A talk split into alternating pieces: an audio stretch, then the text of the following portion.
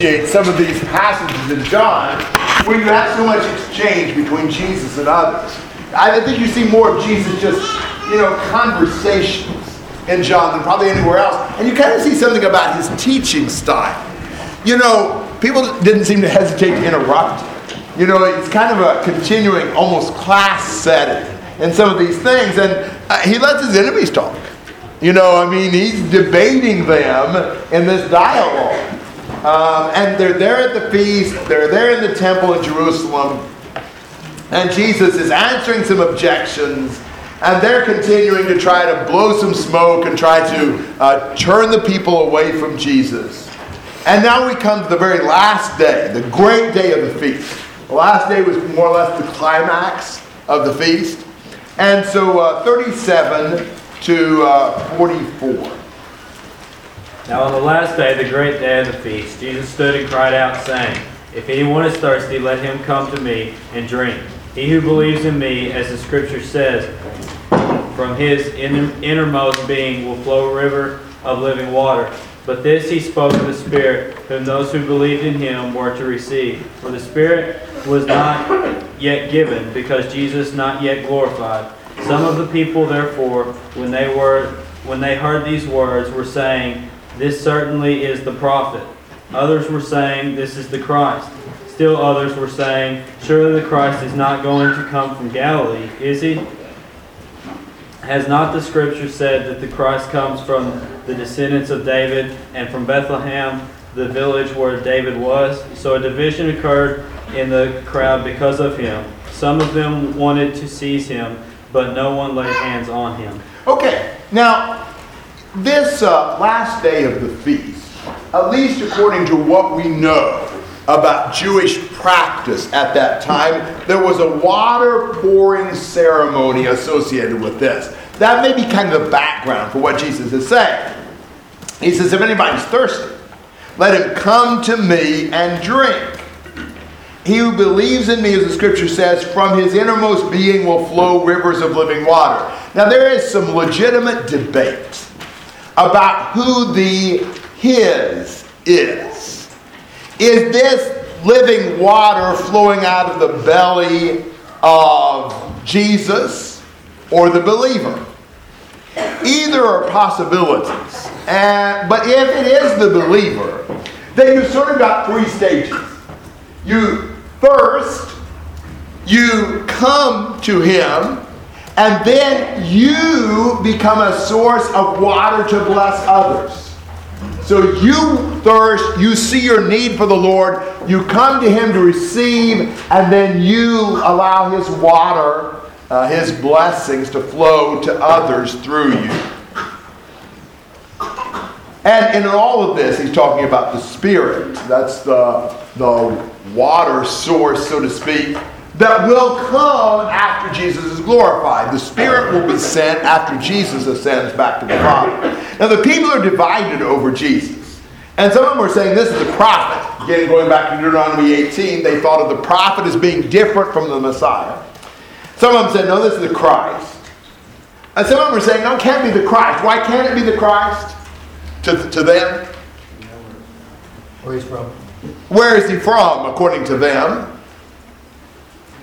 Galilee. And where was he supposed to be from? Bethlehem wasn't in Galilee? Where was Bethlehem from? Judea, yeah. So, now, what about that question? I mean, why would they have thought that the Messiah was supposed to be from Bethlehem? Does it? Well, in Matthew chapter 1, Matthew chapter 2, I think it says that. Well, that hadn't even been written yet when Jesus said that. Well, in Matthew 2, there's an Old Testament scripture quoted about that. So- There is. Where's that? Micah 5 too. I thought you were right to try to get out of that. Micah 5 said that the ruler of Israel was to come forth from Bethlehem. They got that part right. And you're right in Matthew 2, they even knew that to tell Herod where the king of the Jews would be born. And yet, where does Jesus come from according to them? Galilee. Now, why would they have thought Jesus came from Galilee? That's where he grew up. That's where he was from in that sense. Some of you know me fairly well, but not extremely well. Where would you say I'm from? Indiana. What city? Where am I from? Indianapolis. Several of you know that about me. But you but I was not born in Indianapolis. I was born in Vincennes. And when I was 10 months old, we moved to Indianapolis. Now, so if you don't know Indiana, that doesn't mean anything, but Vincennes is probably three hours from Indianapolis, nearly two hours anyway. Um, so, Jesus born in Bethlehem. Remember that? And then, because of the threat of Herod, God had Joseph take him to Egypt. And then, when he moved back, he ended up moving back to where they were originally living before they went to Bethlehem, and that was Nazareth in Galilee. So Jesus grows up, and everybody sees him as a Nazarene, as a Galilean, because that's where he grew up. And a lot of people wouldn't have known that he was actually born in Bethlehem. And so that's what they're thinking. They're thinking, okay, so he's, he's from Galilee. And yet the scriptures said the Messiah was to come from Bethlehem. He can't be the Messiah. Now, there's, that's just interesting. It's pretty good reasoning on their part, except for one thing. And that is, he was the Messiah. And there was all kinds of evidence to indicate that he was the Messiah. They didn't have the wherewithal to understand the correct answer to this question. And again, as far as we know, Jesus didn't give them the answer. I want to stress that point again. What are you going to do the day there's a, a question you can't answer? Should an unanswered question overthrow our faith? No. I mean, here you've got all this abundant evidence, and here's something I can't answer. Now, to allow the one question you can't answer to overthrow the abundant evidence, that's not rational. That's not reasonable. We don't do that in anything else. We understand that we don't know the answers to all the questions. Now, it turns out, as it will always turn out, the answer to the objection further proves Jesus was the Messiah. If they'd only known where he really was from, lo and behold, he was from, from, he was from Bethlehem, just exactly what Micah 5 prophesied. You don't have to answer everybody's objections. Jesus doesn't here. Jesus knew the answer, but he doesn't answer it. What do you do when, when there's somebody who's trying to, you know, tear apart your faith? You know, pick apart the Bible teachings or whatever. Do you feel like you have to find every answer for them to every objection they bring up? I, I've heard people before say, you know, if you bring me a, a, question about the Bible and I can't answer it, I'll find the answer for you. I don't say that. And I don't always. I don't know that I could. And I don't know that I should. You can already tell my favorite answer is I don't know. Always helps to be ignorant. We're just not obligated to always have the answer. You know, we didn't say we would. You know, that's a problem for us sometimes when we're trying to teach people. It's like, well, what, what do I do when they ask this question? Well, if you know the answer, you'll answer it, and if you don't, you'll say you don't know. What else would you do when somebody asks a question? You know, if I ask somebody, would you be willing to read the Bible with? And they say, sure, we'll read the Bible together. Did I say I knew all the answers to all the questions? Now, if somebody asks me a question that I think is appropriate, and I do know something to help them in answering the question, okay, I'll, I'll, I'll help. But when I asked somebody to read the Bible with me, I never said, hey, I'm the expert, I know all the answers. I don't. I doubt if you do either. We never said we did. We don't have to answer all the questions. We don't have to get all our questions answered. Here's one he just leaves hanging. And yet we know there's a good answer to it. You know, thankfully we know the point, but they don't. So they're divided. And they, some wanted to seize him, but nobody ends up arresting him. Comments and questions through verse 44. Yes. There's kind of a fine line though about having that attitude of, well, if I don't know it, then, you know, tough luck, you know, sorry, I can't answer it. Because, I mean, if you always have that attitude about everything, you're not gonna learn anything new. And I know that's not what you're saying, but, you know, you can't always just have that attitude, well, I'm not gonna look for that, or, you know, I think you always need to search for it. And there might not be an answer for it, but I think you always need to study and search for, for the answer to, to anything that's biblical. Well, we definitely always need to study and learn. We need to be growing in our understanding. We need to be seeking God's word and God's will. I don't know that we always need to try to seek every answer to every question. Some questions aren't worth answering. You know, and some we may just not have the tools to know how to begin to do it. Some questions are like, I don't know where to start. You know? So I'll just keep studying. Maybe I'll run across it. I, I- think we shouldn't just be bound by feeling like every question must be answered. That's what I'm saying. What should they have done here? Should they have just stopped what they were doing until they found the answer to this? I don't think so. Yeah. I agree with what you're saying, because I mean, if we just studied, not look for an answer in particular, to a particular question, you might run across a whole lot of other answers to some questions you had weeks ago. You just never know what you're gonna learn in delving in. Absolutely. And you'll see things that maybe you never thought of before that will help you in answering that. Maybe at an unexpected time. If we're growing in our knowledge, if we're really reading and studying the Bible, gradually some questions will be answered. Now, the truth is, some more will be raised. But, but we will answer some questions, and there are some questions that I can feel like I can answer now that a few years ago I, I wouldn't have known what to say. So I'm thankful for that, but I still don't know what to say about all this stuff. Michael. Just one hangups, for me at least, is always, we do it, always be ready to give it, and try to hope is in. We've always been told, at least I have, that means study, study, study, so you can always answer the question. So what are we, what are we reading? Uh, That's good. I hadn't thought about uh, people using that passage that way. That's 1 Peter 3.15, where he says, But sanctify Christ as Lord in your hearts, always being ready to make a defense in the New American Standard to everyone who asks you to give an account for the hope that's in you, yet with gentleness and reverence. I think the point of that is you need to be able to tell why you are a Christian, why you believe in the Lord.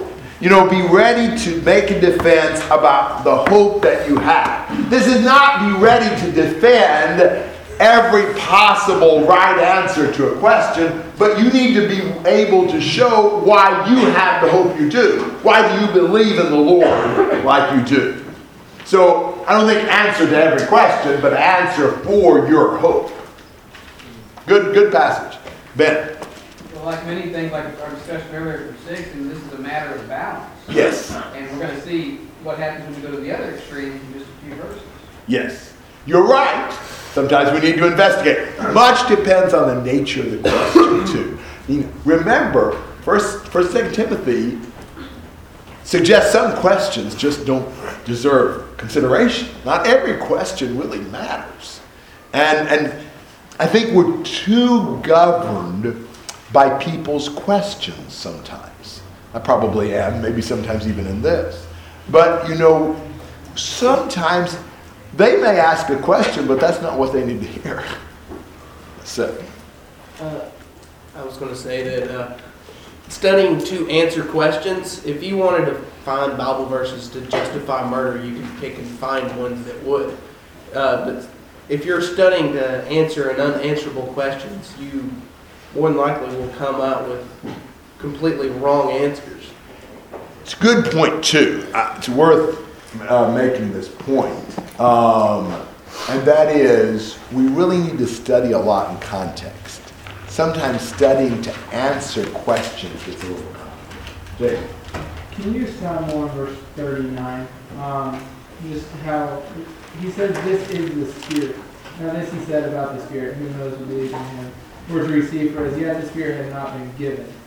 What, is that, talk- the water that's being drunk, or the water that's coming out of the believer, or what is the Spirit being talking? Maybe both of those, but you know, when Jesus was glorified, that he sent the Spirit. And we have many Old Testament passages that indicate the era of, of the Messianic kingdom was the era of the Spirit. So when he's talking about drinking and the waters flowing out, I think he's talking about the Spirit who provides these blessings. Uh, not only our being able to drink of eternal life, but our being able to share that with others is really all because of the Spirit. Mike.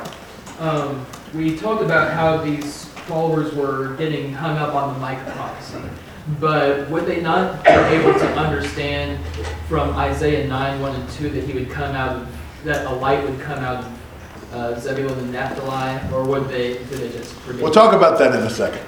Yeah, good question. Very good, but I want to save that for something we're going to say in a second. Go ahead, Logan.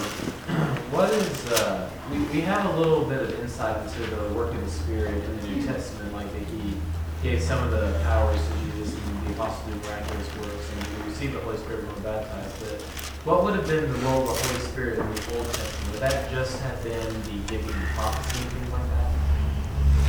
Well, that's a good question. Um, I, what I would say would not be exhaustive. One thing is that 2 Peter 1 20, 21, the Spirit inspired the prophets. You also have the Spirit's involvement in creation, Genesis 1 2, and so forth. You also have things like the Spirit coming upon certain men. Numbers 11, Eldad and Medad, and so forth. Um, some of the um, judges, uh, David, um, um, some others. So you've got some things that the Spirit did, but you would not say that the Old Testament era was the era of the Spirit. There's not that emphasis. You know, the Spirit came and was poured out in a much broader sense, starting in Acts chapter 2. You know, Joel's prophecy was not the Spirit given to one or another, but the Spirit being poured out on all flesh. So I think you very much have the concept that the New Testament from Pentecost on is the era of the Spirit. The blessings we have now in Christ come through the Spirit. The Spirit inspired the message of the New Testament, revealed Christ to us, and so forth and so on. Yeah, a lot that I don't understand about all that, but I do think we need to give proper biblical emphasis to the role of the Spirit. Eric. What, what scripture is he quoting here? Um, I know it's hard to pull over. Yeah, very good question. Um, you know, when he, when he quotes Old Testament passages, sometimes you don't find an exact fit. Uh, Isaiah 58 11 is a possibility. Uh, the Lord will continually guide you and satisfy your desire in scorched places, give strength to your bones, and you will be like a watered garden, like a spring of water whose waters do not fail. Fall. Fail. Um. Uh, so, that's a possibility. Isaiah 58. Tim. We were talking earlier, I guess it's not, it's not clear whether this uh, water is, is coming out of him or out of, out of us. Does it, does it help to look at uh, John uh, 4, uh, 14, where it says, Whoever drinks of the water that I will give him shall never thirst, but the water that I give him will become in him a well of water springing up to eternal life. It's interesting, though it may not be exactly the same point. Not so sure in 414 that this is water that refreshes others. But it is interesting. If, if it does anything, it lends support for the idea this is the believer. So in thir- in seven, it's why are you saying it's for others? I guess is it coming out of them? Yeah, but that might be an assumption as well.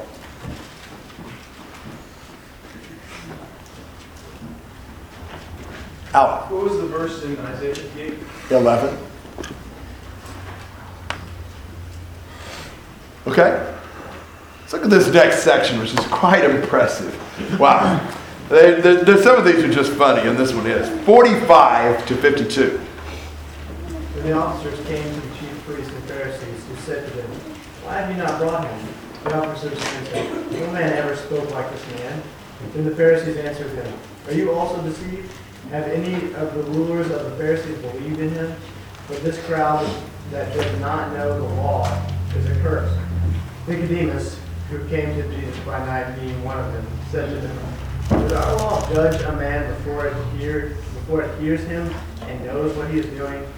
They answered and said to him, Are you also from Galilee? Search and look, for no prophet has arisen out of Galilee. All right, this is amazing. Remember 32, they sent some officers to arrest Jesus, you know, at an appropriate moment.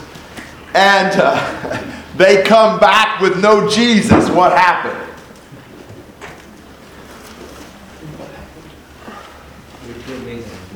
Yeah, they're so amazed by Jesus' teaching. They're like, wow, nobody ever spoke like he did. Of all things, they send these guys out to arrest him, and they're practically converted while they're waiting for a good moment. I mean, this, this really blows up in their face. It's like, whoa. You know, can you imagine the frustration? Just the, you know, the anger. I mean, they're not supposed to have a mind of their own. you know, you go arrest him, not listen to him for crying out loud. Well, the Pharisees, they say, You've not also been led astray, have you? No one of the rulers or Pharisees has believed in him, has he? But this crowd which does not know the law is accursed. I mean, no important person has believed in him. I mean, none, of- none of the none of the elite. You know, it's this multitude, it's- these common people don't know anything. They don't know the law. You know, so they're just kind of branding these officers with the common people as people that are, are worthless. You know, they're not they're not intellectual snobs like we are. You know, they don't, they don't have this, you know, they don't have all the, the special understanding we do. No one of the rulers or Pharisees believed in him. That's kind of disproven. Because who speaks up next? and what does Nicodemus say? Does our law give the right to judge him and have him listen to him? Yeah, I mean, aren't you supposed to give somebody a hearing before you judge him? He raises a point of order based upon the law. Oops.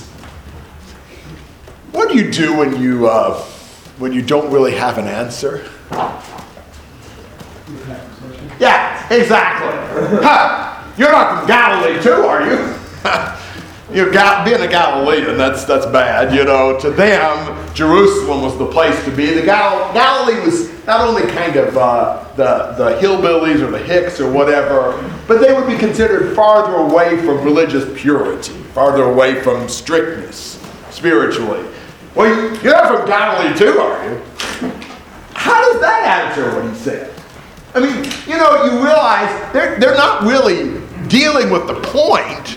They're just saying something to try to down Nicodemus. Makes you wonder what Nicodemus has come a ways out of the, the darkness. And then they say, Search and see that no prophet arises out of Galilee. That goes back to their assumption that Jesus came from Galilee, right? but wait a minute. No prophet comes out of Galilee? Is that really true? Had there been prophets from Galilee, Roger? Jonah's prophet. Jonah was a prophet from Galilee. Elijah? Maybe Elijah. Gilead. Perhaps you could equate that with Galilee. Uh, perhaps Nahum. There's some debate about that. Certainly Jonah. But, but that's all kind of beside the point. Go back to what Micah pointed out. Isaiah 9.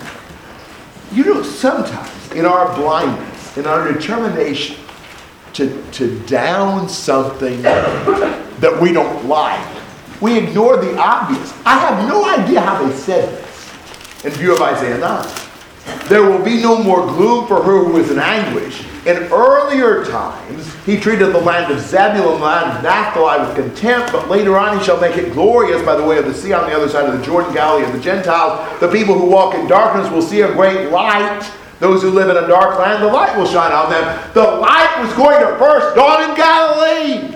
And this is a passage dealing with the Messiah. Look at verse 6 and 7. You know, 7, he's going to be on the throne of David and over his kingdom from then on and forevermore. This is a messianic passage if there ever was one. It says the light's going to come first in Galilee. You know, when we have a prejudice against something, we ignore the obvious. The Pharisees knew the book. But they completely closed their eyes to this passage. That search and see no prophet arise out of Galilee. If, if we had studied the scriptures about the Messiah, we would have said he would first start working in Galilee. It's amazing. But that's exactly what we do. You watch us. When you have a prejudice and you want something to be a certain way, you'll just ignore plain passages. You'll just twist plain passages. People do it all the time. It's like, wait a minute, what about this? But we just ignore it in our blindness that's self induced. So, I mean, this is one of the more outrageous things they said in my judgment. Comments and questions on all that? JD. Uh, I was in a discussion with someone once who I kind of felt like they knew better and they were twisting things. And I brought up issues like this, and I mean, we can um, diminish the truth and want, have to seek the truth and want it to be able for it to become obvious. And that didn't go well. Um, Didn't hear either. his, his first objection was, that doesn't help the argument, which is true. I mean, it, it doesn't, I mean, in the sense of, that doesn't automatically make what I'm saying right, you know, uh, that spiritual principle. But I feel like if you have to say that and remind people, uh, that our heart needs to be right and that we shouldn't be blinding things that we don't want to be true. Is there a good way to bring that into discussions like that? Jesus did. I mean, I think a lot depends on where the person is coming from. Someone who's sincerely misled but has a real love for God and a trust in God, we need to patiently, you know, recover them from the snare of the devil and help them see the way of God more perfectly, like Aquila and Priscilla did Apollos. There's a time to just patiently help somebody see the truth. But I think there are times to just challenge the heart and the attitude of the person.